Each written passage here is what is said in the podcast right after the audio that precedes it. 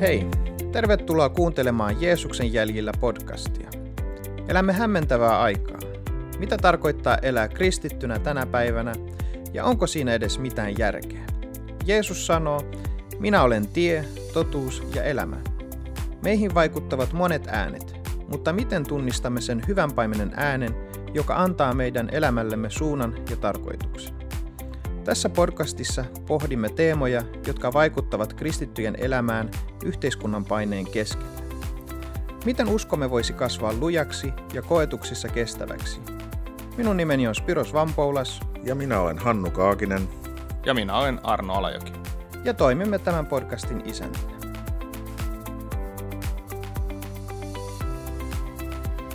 Tervetuloa kuuntelemaan Jeesuksen jäljillä podcastia. Tänään jatkamme alennusteemoilla, eli aiheena halpa laki. Jatkona meidän edelliseen jaksoon teemalle halpa armo. Halpaa on, mutta aivan turhaa. Tai ehkä näin tullaan toteamaan, vai? Hannu on tänäänkin onnellisena lomalla, mutta tänään paikan päällä meillä on studiossa Arno ja minä Spiros Vampoulas ja sitten Also starring here on pastori Jarmo Sormunen, operaatiomobilisaatio työ, lähetystyöntekijä Unkarissa. Ja jos et ole kuullut edellistä äh, jaksoamme, niin siellä voit kuulla vähän lisää, mitä Jarmo vaimonsa tekee siellä Unkarissa. Mutta mennään tämän päivän aiheeseemme, mikä on sitten halpa laki. Aloitetaan taas perinteisesti. Arno, annatko meille tällaisen määritelmän sille, mitä on halpa laki? Halpa laki on oikeastaan sitä, että se tavallaan väheksyy lakia oikeastaan. Eli niin kun, jos ajatellaan, että lain merkitys on se, että, että laki osoittaa meidän syntisyyden ja pistää meidät hakemaan niin kuin Jumalan ja etsimään Jumalan armoa, että me voitaisiin saada syntimme anteeksi ja voitaisiin elää vapaudesta käsin, niin halpa laki on, on sellaista, joka väheksyy sitä lakia ja, ja tota noin, ajattelee, että, että mä pystyn ilman Jumalan armoa täyttämään lain vaatimukset ja, ja saamaan Jumalan niin kuin hyväksynnän sillä, sillä niin, kuin, niin sanotusti lakia noudattamalla. Eli, eli niin kuin lyhykäisyydessään halpa laki väheksyy lakia ja, ja ei niin kuin sitä kautta etsi sitten Jumalan armoa elämään. Ja, ja voisi ajatella näin, että, että tämmöinen J. Gresham äh, Mahen on sanonut näin, että, että tämä äh, lain väheksyntä saa aikaan lakihenkisyyttä, sillä lain väheksyntä saa meidät ajattelemaan, että pystymme kyllä noudattamaan sitä. Rima on tarpeeksi alhaalla, jotta onnistumme hyppäämään sen yli ja lain väheksyntä saa meidät ajatteleen, että me pystytään elämään normien mukaan, täyttämään vaatimukset ja saavuttamaan tavoitteet. Ilman, että tarvitaan jotain ulkopuolista apua siihen. Niin, aivan oikein, että suurin piirtein näin. Öö, eli kun sanot lain noudattamista, niin voisiko sen kytäyttää silleen, että se olisi niin kuin omaa yrittämistä vai? Joo, siis eli ihminen yrittää niin kuin ansaita Jumalan hyväksynnän sillä, että sä pyrit tekemään niin sanotusti asioita, jotka on tavallaan oikein, mutta, mutta sä et, niin kuin, sä et no Raamattu puhuu hyvin vahvasti siitä, että me ei pystytä siihen, hmm. niin, niin tota noin, silloin sä, sä niin kuin sen, se on sitä oma vanhurskautta, sitä sellaista, että, että sä ajattelet, että sä pystyt vanhurskauttamaan itse itsesi, mikä hmm. ei käytännössä ole mahdollista. Se on, vähän sama, se on vähän sama kuin kun paroni Münchhausen nosti itsensä hiuksista suosta. Se okay. oikeasti nosti itse itsensä pois suosta. Niin halva, halvassa laissa ihminen kuvittelee, että mä pystyn itse nostamaan itteni tästä mylläkästä. Tosin Aivan, Jumalan jo. pienellä avustuksella, mutta, mutta se, mutta minustahan se lopulta, lopulta on itsestä riippuu. Kiinni. Niin. Wow. No, ja oliko tässä vielä semmoinen, kun sanoit vähän aikaisemmin, viittasit, että tässä on pieni niin kuin ristiriita, että ne, jotka katsoo, niin kuin, että nämä halvan lain niin kuin, ihmiset, niin ne on yle, yleensä just niitä, jotka arvostaa ns. sitä lakia. Että ne on tämmöisiä lakihenkisiä ihmisiä sitten, voisi sanoa Jeesuksena ja fariseuksia. No joo, siis no itse asiassa tämmöinen kaveri, mä oon joskus tätä aikaisemmin ää, tota, lainannut tätä tyyppiä, Tulian Chividian, ää, hän sanoo näin, että, että jotenkin niin kuin, tavallaan se halpa armo, mistä me puhuttiin edellisessä jaksossa, että se ei ole niin kuin, se, se ongelma, vaan, vaan halpa laki e, ja ajatuksena se, että, että niin kuin se juontaa juurensa siitä, että, että Jumala niin kuin, tai ajatellaan, että Jumala hyväksyy jotain vähemmän kuin mitä Jeesuksen täydellinen vanhuskaus vaatii. Eli mm-hmm, tämä on niin kuin Tulian Cividianin äh, näkemys ja mun mielestä aika hyväkin näkemys. Et, et, ja, ja ehkä, taas Jumala... Eli, eli ajatel, ajatus siitä, että halpa, äh, halpa laki tavallaan on, on ajatus siitä, että, että Jumala hyväksyy jotain vähemmän kuin mitä Jeesuksen täydellinen vanhurskaus vaatii. Ja, ja tota noin, tämmöinen kaveri kuin John Dink on taas sanonut näin, että, että halpa laki vie pohjan Jumalan täydellisyyden vaatimukselta ja niin tehdessään se lietsoo meidän omaa vanhurskauden tavoittelua. Ja, ja tavallaan niin kuin, se, että, että me ajatellaan, että me kyetään siihen, mitä Jumalan niin kuin vanhurskausmääritelmä vaatii, mutta ei, me, ei se ole niin kuin täysin mahdottomuus, koska sen pystyy vain ja ainoastaan saavuttamaan Jeesus, Kristus itse. Ja, ja sitten taas tässä päästään toiseen teemaan, jossa se, se että miten me, me sitten voidaan se saada. Me voidaan saada se sillä, että me puetaan Kristuksen vanhuskaus yllemme, tai niin, että, että me niin kuin Jeesuksen omina, niin Kristuksen vanhuskaus luetaan meidän hyväksi, eli tämmöisenä näkemyksenä. No, miten kun me viimeksi puhuttiin halvasta armosta, niin miten tämä halpa laki sitten eroaa? Olisiko se sitä avata vielä? No okei, okay, tässä yksi näkökulma on tällainen, että, että halpa armo tavallaan sallii kaiken. Eli ei ole tarvetta niin kuin enää anteeksi annolle, ei ole tarvetta elää, elää millään tavalla niin kuin Jumalan säädösten ja, ja elämän mukaan tai, tai ohjeiden mukaan, koska, koska sitä niin kuin tavallaan lakia ei, ei tarvita. Koska kaikki on niin kuin anteeksi annettu, niin sä voit tehdä ihan mitä suon huvittaa, koska kaikki on jo anteeksi annettu. Mutta tästä halpa laki, niin, niin se ei tarvitse armoa sen takia, koska halvan lain näkökulmasta niin kuin ihminen kykenee itse täyttämään lain vaatimuksen. Eli näissä on niin kuin, toinen, toinen väittää, että se ei tarvitse lakia, ja toinen niin kuin, näkökulma ei tarvitse armoa ollenkaan. Ja me tarvitaan molempia. Me tarvitaan laki, joka osoittaa meidän syntisyyden, ja armoa, joka taas osoittaa meille sen, että me ollaan hyväksyttyjä Jeesuksen sovitustyön tähden. Ne on vähän niin kuin saman, saman kolikon vastakkaiset puolet. Ja, ja tota, molemmat, sekä halpa laki että halpa armo, vie vie lainalaiseen tilaan, hmm. josta, josta, josta ei sitten mikään muu nosta muuta kuin Jeesuksen täydellinen armo. Niin jo. Joo. No miten tämä sitten tämä halpa laki näkyy seurakuntaelämässä ja ihmisten elämässä? kokemuksia? Tai? Mä uskoisin, että se näkyy semmoisena uskona, että mä pystyn, mä kykenen täyttämään Jumalan lain, jos mä vain yritän. Ja ja vieläpä niin, että jos mä teen kaikkeni, niin Jumala tulee sitten vastaan. Aha. Eli synergismi on mun mielestä halpaa lakia. Siinä ajatellaan, että mä pystyn tekemään, tekemään aika paljon ja sitten Jumala tulee ja täyttää sen lopu. Se on ainakin lähellä halpaa lakia. Hmm. Mut, äh, äh, laki sanoo, pidä laki 100 prosenttia ja armo sanoo, että usko armo 100 prosenttia. Mitään muuta mahdollisuutta ei ole. Et on kaksi pelastustietä, joko sä pidät lain täydellisesti tai sitten sä uskot ihan kokonaan Jeesuksen sovitustyön. Ei mitään muuta vaihtoehtoa ole. Joo, ja siis jos miettii, no roomaiskirjeessähän tota, noin käsitellään, käsitellään hyvinkin paljon tätä roomaiskirje kolme, ja täällä puhutaan niin kuin lain tarkoituksesta täällä sanotaan näin, että eihän yksikään ihminen tule hänen edessään vanhurskaaksi tekemällä lain vaatimia tekoja, sillä lain kautta tulee synnintunto. Mutta nyt Jumalan vanhuskaus, josta laki ja profeetat todistavat, on ilmoitettu ilman lakia. Tämä Jumalan vanhuskaus tulee uskosta Jeesukseen Kristukseen kaikille, jotka uskovat. Ei tässä ole mitään erottelua, sillä kaikki ovat tehneet syntiä ja ovat Jumalan kirkkautta vailla, mutta saavat lahjaksi vanhuskauden hänen armostaan sen lunastuksen kautta, joka on Kristuksessa Jeesuksessa. Eli tavallaan tämä vahvistaa myös tätä näkökulmaa, mutta et, et, se muistaakseni Jarmo, sä oot puhunut jostain tämmöisestä, että tota että et tavallaan se, se niin kuin seurakunnan elämässä, jos ajatellaan, ja ehkä yksittäisten ihmistenkin elämässä, niin, niin jotenkin se näkyy, näkyy tässä, tässä tota, anteeksi tai syntien niin kuin anteeksi saamisessa tai siinä, että miten ihminen ymmärtää sen asian. Joo. Joo, mä, mä oon törmännyt siihen ollessani lähetystyössä Euroopassa. Niin kristillisyys Euroopassa on vähän erilaista kuin kristillisyys Pohjoismaissa. Täällä, niin kuin viime kerralla puhuttiin, täällä on halvan armon ongelma ensisijainen. Ja taas keski-eurooppalaisessa tai läntisessä evankelikaalisuudessa on halvan lain ongelma. Harvoin kuulee julistettavan, että sä saat uskoa syntis anteeksi nyt.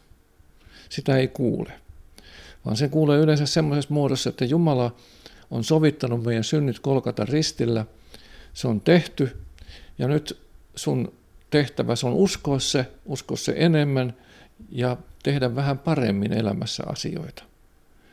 Ja se käytännössä on sen julistamista, että me pystytään, kun me vaan yritetään.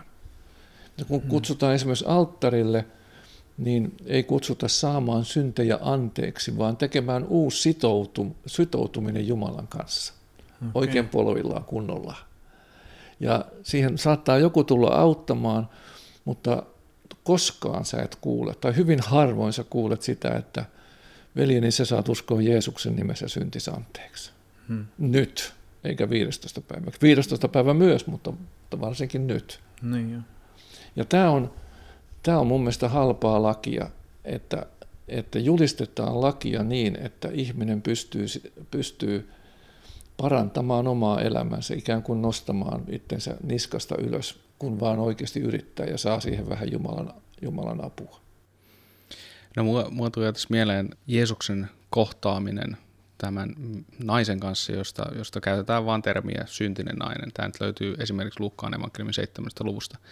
Täällä on siis Jeesus on, on jonkun fariseuksen luona, luona tota, aterioimassa ja, ja sitten tämmöinen nainen, jota kutsutaan syntiseksi naiseksi, tulee sinne ja, ja ähm, itkee Jeesuksen niin kuin jalkojen juuressa ja, ja pesee niin kyynelillään Jeesuksen jalat ja, ja, ja tota, sitten sitä ihmiset ajattelevat, että no eihän, eihän tämmöistä niin kuin pitäisi tämmöisen pyhän opettajan äh, sallia, että, että kyllä hän, hänen pitäisi tietää, että kuka tämä nainen on.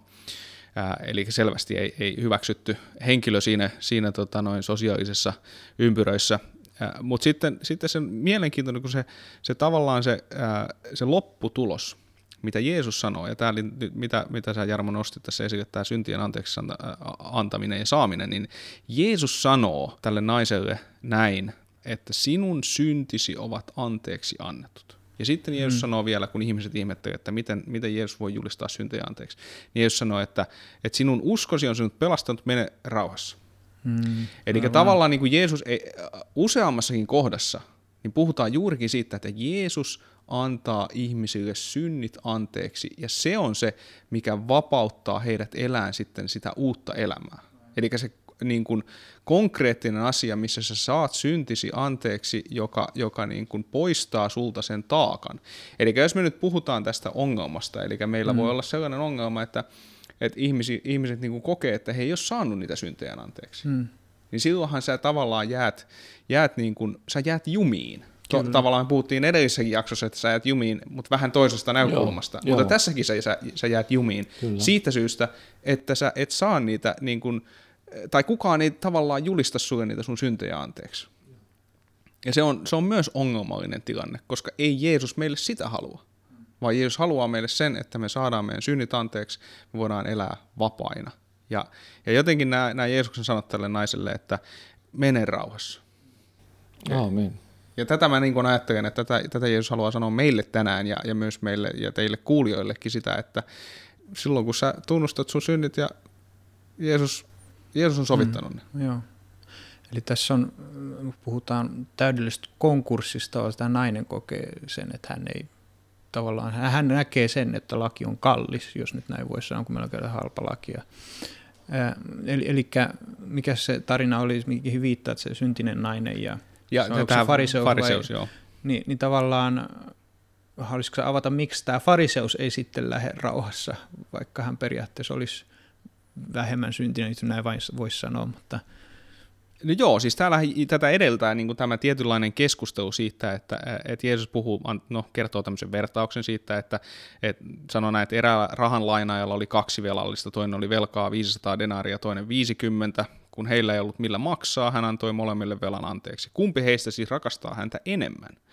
No, fariseus äh, sanoo, että luulisin, että se, jolle hän antoi enemmän anteeksi. No Jeesus sanoo sitten, että oikein sinä ratkaisit. Ja sitten se, se kääntyy tähän naiseen päin mm. ja puhuu, puhuu tota noin edelleen tälle fariseukselle ja näille muillekin tyypeille ja sanoo näin, että näetkö tämän naisen?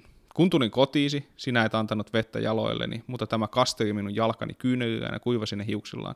Sinä et antanut minulle suudelmaa, mutta tämän, äh, tämä ei ole lakannut suutelmasta jalkojani siitä asti, kun tulin sisään. Sinä et voidellut päätäni öljyllä, mutta tämä voiteli jalkani tuoksuöljyllä. Sen tähden sanon sinulle, hänen paljot syntinsä on anteeksi, annettu anteeksi, ja sen vuoksi hän rakasti paljon, mutta se, jolle annetaan vähän anteeksi, rakastaa vähän. Eli tavallaan niin kuin tässä on se, se ongelma, mitä mä niin itse ajattelen, että, että, että me ollaan niin kuin tämä fariseus. Me ei mm. ymmärretä, mitä Jeesus tarjoaa meille. Me, mm. me, se on niin kuin äh, tota, noin tuhlaajapoika-vertauksessa tämä toinen veli, joka oli kaikki, mutta se ei ymmärtänyt, mitä sillä oli. Ja, ja tämä on osalle meistä kristityistä ongelma. Meillä on kaikki, mutta me ei, meillä ei ole silti yhtään mitään, koska me ei ymmärretä, että mitä meillä on. Ja, ja mä näen tämän niin kuin, esteenä sille, että me voitaisiin elää vapaasti ja palvella Jumalaa ja tehdä niitä tekoja, johon Jumala on meidät tarkoittanut, jos meidät on sidottu siihen, että me ei olla saatu anteeksi. Mutta tulee mieleen Jeesuksen vertaus vehnäjyvästä. Ellei vehnäjyvä putoa maahan ja kuole, se jää yksin, mutta jos se, jos se kuolee, niin se tuottaa paljon hedelmää. Niin ellei, ellei ole tehnyt elämässään konkurssia – ja joutunut omien kykyjensä rajalle, niin ei, ei myöskään ymmärrä Jumalan armoa. Hmm. Mutta silloin kun on täysin joutunut myöntämään oman kykenemättömyytensä täyttää lakia, nostamaan itteensä pois sieltä suosta, niin Jeesuksen sovitustyö nousee arvoon arvaamattomaan. Ja silloin, silloin mä pystyn myös jakamaan sitä, mitä Jeesus on tehnyt mulle toisille. Ja se tuottaa paljon hedelmää.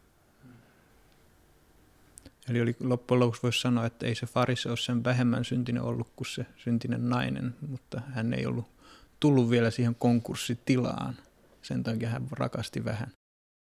Niin, no kuten tuossa roomaiskirjeen lainauksessa oli, että kaikki ovat syntiä tehneet mm. ja, ja Jumalan kirkkautta vailla, niin, niin se, että ei, ei ei ole, siis me pidetään ehkä erilaisia syntejä eri arvoisina. Mm. Ja, ja, ja totta kai niin kuin eri asioilla on erilaisia vaikutuksia meihin, mm. mutta lähtökohtaisesti jokainen synti asettaa meidät, niin kuin, tai syntisyys ylipäätään asettaa meidät Jumalan edessä kaikki samalle viivalle. Joo, mutta, mutta tämä, niin kuin, mun mielestä tämä on aika hyvä termi, tämä tämmöinen niin kuin todellisen tai täydellisen konkurssin niin kuin tekeminen ja sitä kautta ymmärrys siihen, että se oli nyt siinä. Joo. Mulla ei enää mitään muuta. Joo. muuta vaihtoehtoa kuin se, että mä menen Jeesuksen luo ja, ja niin kuin pyydän, että, että niin kuin hän, hän auttaa. Ja tämmöisen konkurssin voi tehdä mitä erilaisimmilla alueilla. Toinen tekee yhdellä alueella, toinen toisella alueella Joo. löytääkseen ja hava, huomatakseen Jeesuksen armon. Aivan. Et Jumalalla on kyllä miljoona konstia tehdä se meidän kohdalla. Joo. Joo. Että me, me ei luoteta enää siihen omaan kykyyn, vaan luotetaan vain Jeesuksen sovitustyöhön. Eli jos nyt palataan taas, tämä mikä on halpa laki, ja mä haluaisin just tuoda tämän, jos voisitte tuoda esiin just tämä halpa laki, ja mikä sen vastakohta nyt sitten olisi, tai miten meidän pitäisi nähdä laki, mitä se kertoo meistä, ja, ja, ja mikä on sitten se evankeliumi tai se, se, se Jeesuksen työ, mitä se tarkoittaa konkreettisesti, mikä se on se syntien tai se synnin päästö. Mä käyttäisin tämmöistä usein käytettyä, herätyspiireissä käytettyä sanontaa, kun Jeesuksen sovintotyö on meille ilmainen, mutta se ei ole halpa, mm-hmm. koska se maksoi kaiken mm-hmm. Jeesukselle ja Jumalalle. Mm. Mutta meille se on ilmainen, mutta se ei, se ei ole kuitenkaan halpa, koska me arvostamme sitä siksi, että se vaatii Jeesukselta kaiken. Kyllä. Mutta tässä on itse asiassa, tulee, tulee mieleen, että tässä on kyllä tavallaan semmoinen ongelma, että, että mikä näkyy meidän yhteiskunnassa, että asiat, joita me, joita me niin kuin, ää, jos me saadaan joku asia ilmaiseksi, niin jostain syystä meille sillä on vähemmän on niin kuin arvoa. Kuin sitten se, että jos sä oot niin kuin nähnyt kauheasti vaivaa, tehnyt tota noin, vaikka vuoden ylitöitä ja saanut mm. sillä ylityökorvaukset, että sä saat hankittua jonkun asian, mikä, mikä sulle on tosi tärkeä juttu niin se on ihan eri asia kuin että sä saat, ja sulla on aina ollut kaikki täällä näin, ja sä oot kaiken saanut, ja mitään, minkään eteen ei tarvitse kauheasti nähdä vaivaa. Mm. Niin tässä tulee se meidän, niin kuin, meidän käytännön ongelma, missä me, me tota noin, joudutaan niin kuin, ää, tekemään tietynlaista aivojumppaa ehkä jonkun verran, ja, ja, ja tarvitsee, tarvitaan tietysti Jumalan armoa ja apua ja pyhän hengen ohjaustakin tässä, että, että me osattaisiin nähdä tämä asia, mistä, mm. mistä Jarmo sanoi, että, mm. että se on meille ilmaista, se on totta mm. mutta se ei ole todellakaan äh, niin kuin arvotonta. Joku, on, joku on maksanut sitä äärimmäisen hinnan. hinnan. Niin. Joo, tai Jeesus nimenomaan. Mutta, mutta sun kysymykseen, Spiros, niin mä, mä jotenkin itse ajattelen näin, että, äh, että siis lailla on oma tarkoituksensa. Ja sen mm. takia niin kuin laki ja evankeliumi niin sanotusti kulkee käsi kädessä. E, et koska lain tehtävänä on osoittaa meidän syntisyys ja osoittaa se, että, että me tarvitaan Jumalan anteeksantoa, me tarvitaan sitä armoa. Ja, ja taas sitten niin kuin armon tehtävä on, on, on meille se, että, että me päästään vapaaksi niistä asioista, jotka syyttää meitä. Ja se niin kuin, ää, tietysti meitä syyttää muukin kuin meidän omat tekomme. Paholainen syyttää meitä varsinkin kaikesta mahdollisesta, eikä haluaisi, että me elettäisiin vapaudessa tai, tai että niin. me niin kuin ymmärrettäisiin anteeksi, äm, anteeksi tavallaan saaminen ja, ja, ja niin poispäin. Et siinä mielessä se, niin kun, jos me ajatellaan, että, että lailla on oma merkityksensä, sitä tarvitaan yhtä lailla kuin me tarvitaan sitä armoa.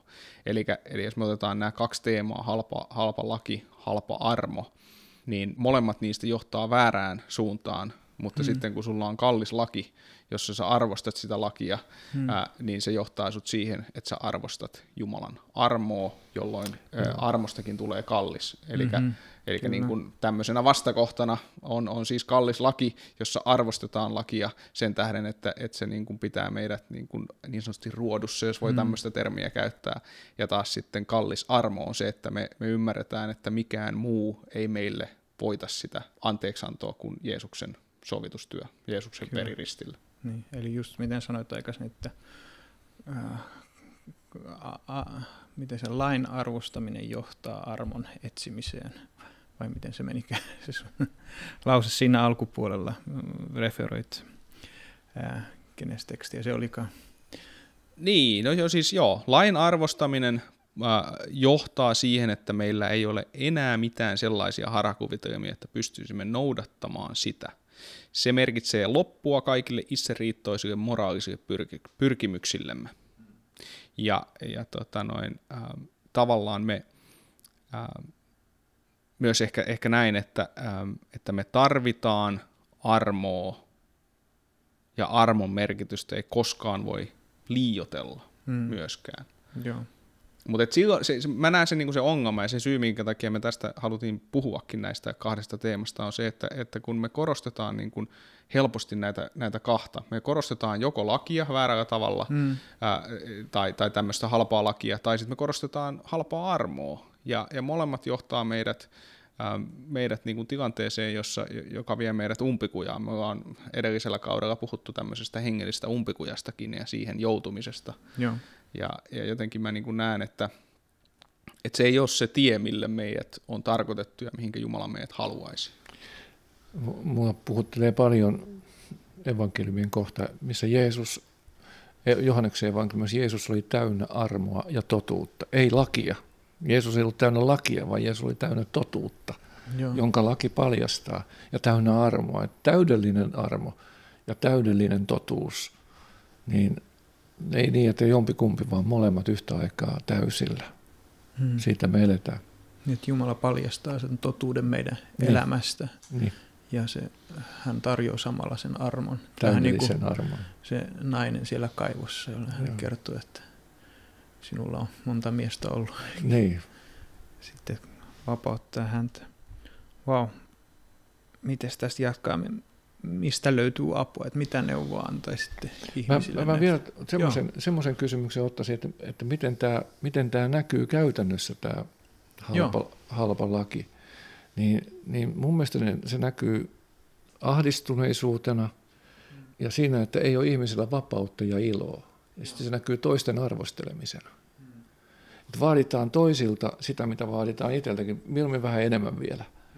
Ja seurakunnissa, yhteisöissä, jossa, jossa on tämä halvan lain ongelma, jossa ajatellaan, että me pystytään, kun vaan yritetään enemmän, niin se, se johtaa semmoiseen kyräilemiseen ja, ja toisten arvoste, arvioimiseen ja, ja se vie pois semmoisen vapauden ja ilon. Hmm. Ja helposti myös semmoisen vieraanvaraisuuden. Okei, okay, wow. Ainakin tämmöisen Totta, on törmännyt. Joo. Joo.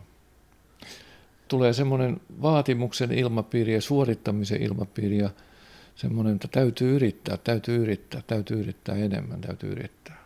Niinpä. Ja sitten ehkä siinä tulee myös sellainenkin, että, että tavallaan, että, että miksi toi sai ja mä en saanut. Niin, niin joo. Tämmönen, tämmöisiäkin niin tapauksia mä oon, mä oon näihinkin törmännyt, että, joka on niin surullisia se, että et, et jotenkin niin kuin, kun itse on ajateltu, että nyt me olemme ansainneet tämän jonkun hyvän jutun tässä näin, mm. ää, niin, niin sitten sitä, sitä ei niin kuin, jos toinen ei ole nähnyt sitä samaa vaivaa, niin me ei haluta sallia sitä hyvää tälle niinpä, toiselle. Ja, ja tämä on niin kuin, tämä on ehkä sitä kyräilyä jossain määrin, mitä sä Jarmo sanoit, Joo. että et, et jotenkin se on niin surullista, että me sen takia, että meillä on itsellämme vaikeuksia käsitellä näitä kysymyksiä, niin me halutaan niin kuin kieltää ne muiltakin. Tästä on hyvä esimerkki sekin, kun on pari semmoista murha, murhamiestä päässyt vankilasta ja ne on tullut vankilassa uskoon Suomessa.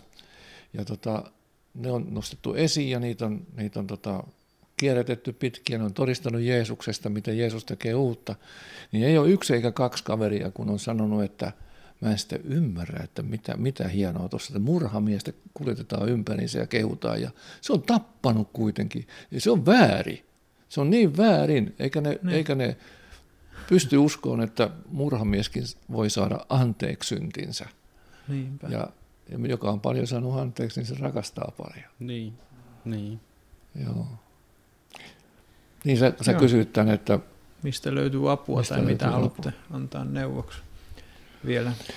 Kun mä ajattelen, että kun perusongelma on se, että ihminen ei ole saanut syntejään anteeksi. Ei ole mm. saanut uskoa syntejään anteeksi. Ei ole kenties osannut tai on kuullut, että saat anteeksi, mutta ei pysty uskoa. Mm. Niin, eikä ole julistettu syntien, syntien anteeksi antamista, niin mun mielestä sitä pitäisi julistaa. Ja, ja, ja, ja myös parannuksen tekemisen parannuksen tekemistä siinä samassa, mutta, mutta julistaa syntejä anteeksi ja sanoa, että sä saat uskoa anteeksi tämän synnin nyt. Joo. Jeesuksen ja lähteä rauhassa, niin kuin niin, aikaisemmin koska sana sanoo, että minkä te päästätte maan päällä, se on oleva päästetty taivaassa. Ja se ei, se ei sanottu vaan apostoleille, Niinpä. vaan myös heidän seuraajilleen. Niin, varmaan, varmaan toi on niin kuin yksi sitten ehkä, ehkä siihen niin kuin, ähm, liittyen se, että että olisi niin kuin vapautta tunnustaa syntinsä. Että jollekin hmm. jonkun kanssa puhua Joo. asioita.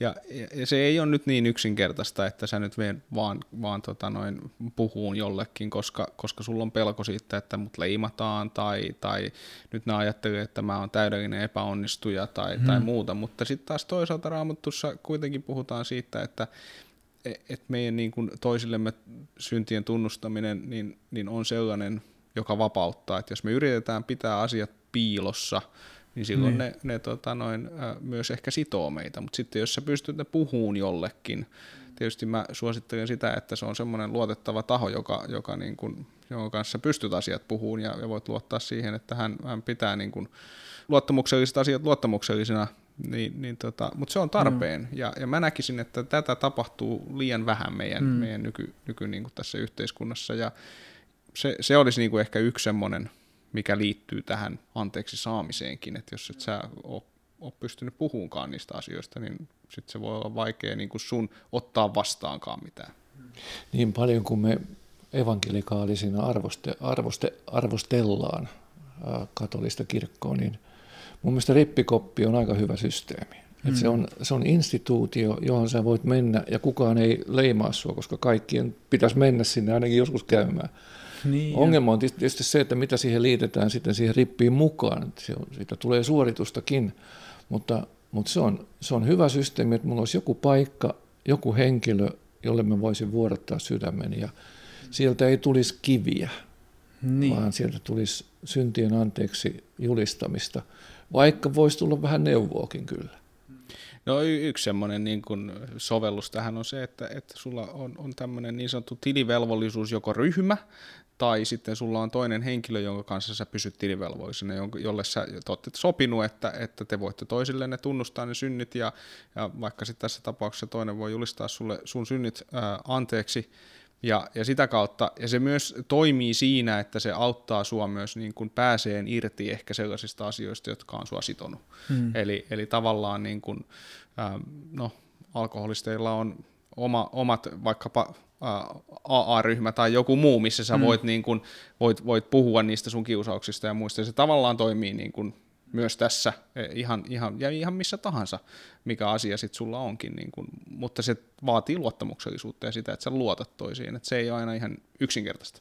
Mulla on ollut kaveri yli 40 vuotta, jonka kanssa meillä on ollut tämmöinen suhde. Me on soiteltu ja soitellaan edelleenkin tuhansien kilometrien päähän toistemme kanssa ja julistetaan syntejä anteeksi. Hmm. Ja se, mä tiedän, että on olemassa joku, joku muukin kuin mun vaimo, hmm. jolle mä voin kertoo, mikä mieltä painaa. Ja, hmm. ja kun mä kuulen, että sun syntis on anteeksi, niin se vapauttaa aivan suunnattomalla tavalla. Mä voin uskoa sen anteeksi, eikä vihollisen kiusaukset enää sidoa eikä, eikä häirittä. Joo. Okay. Suosittelen. Wow. Siinä meillä arvokkaita neuvoja, ehkä lyhykäisyydessään.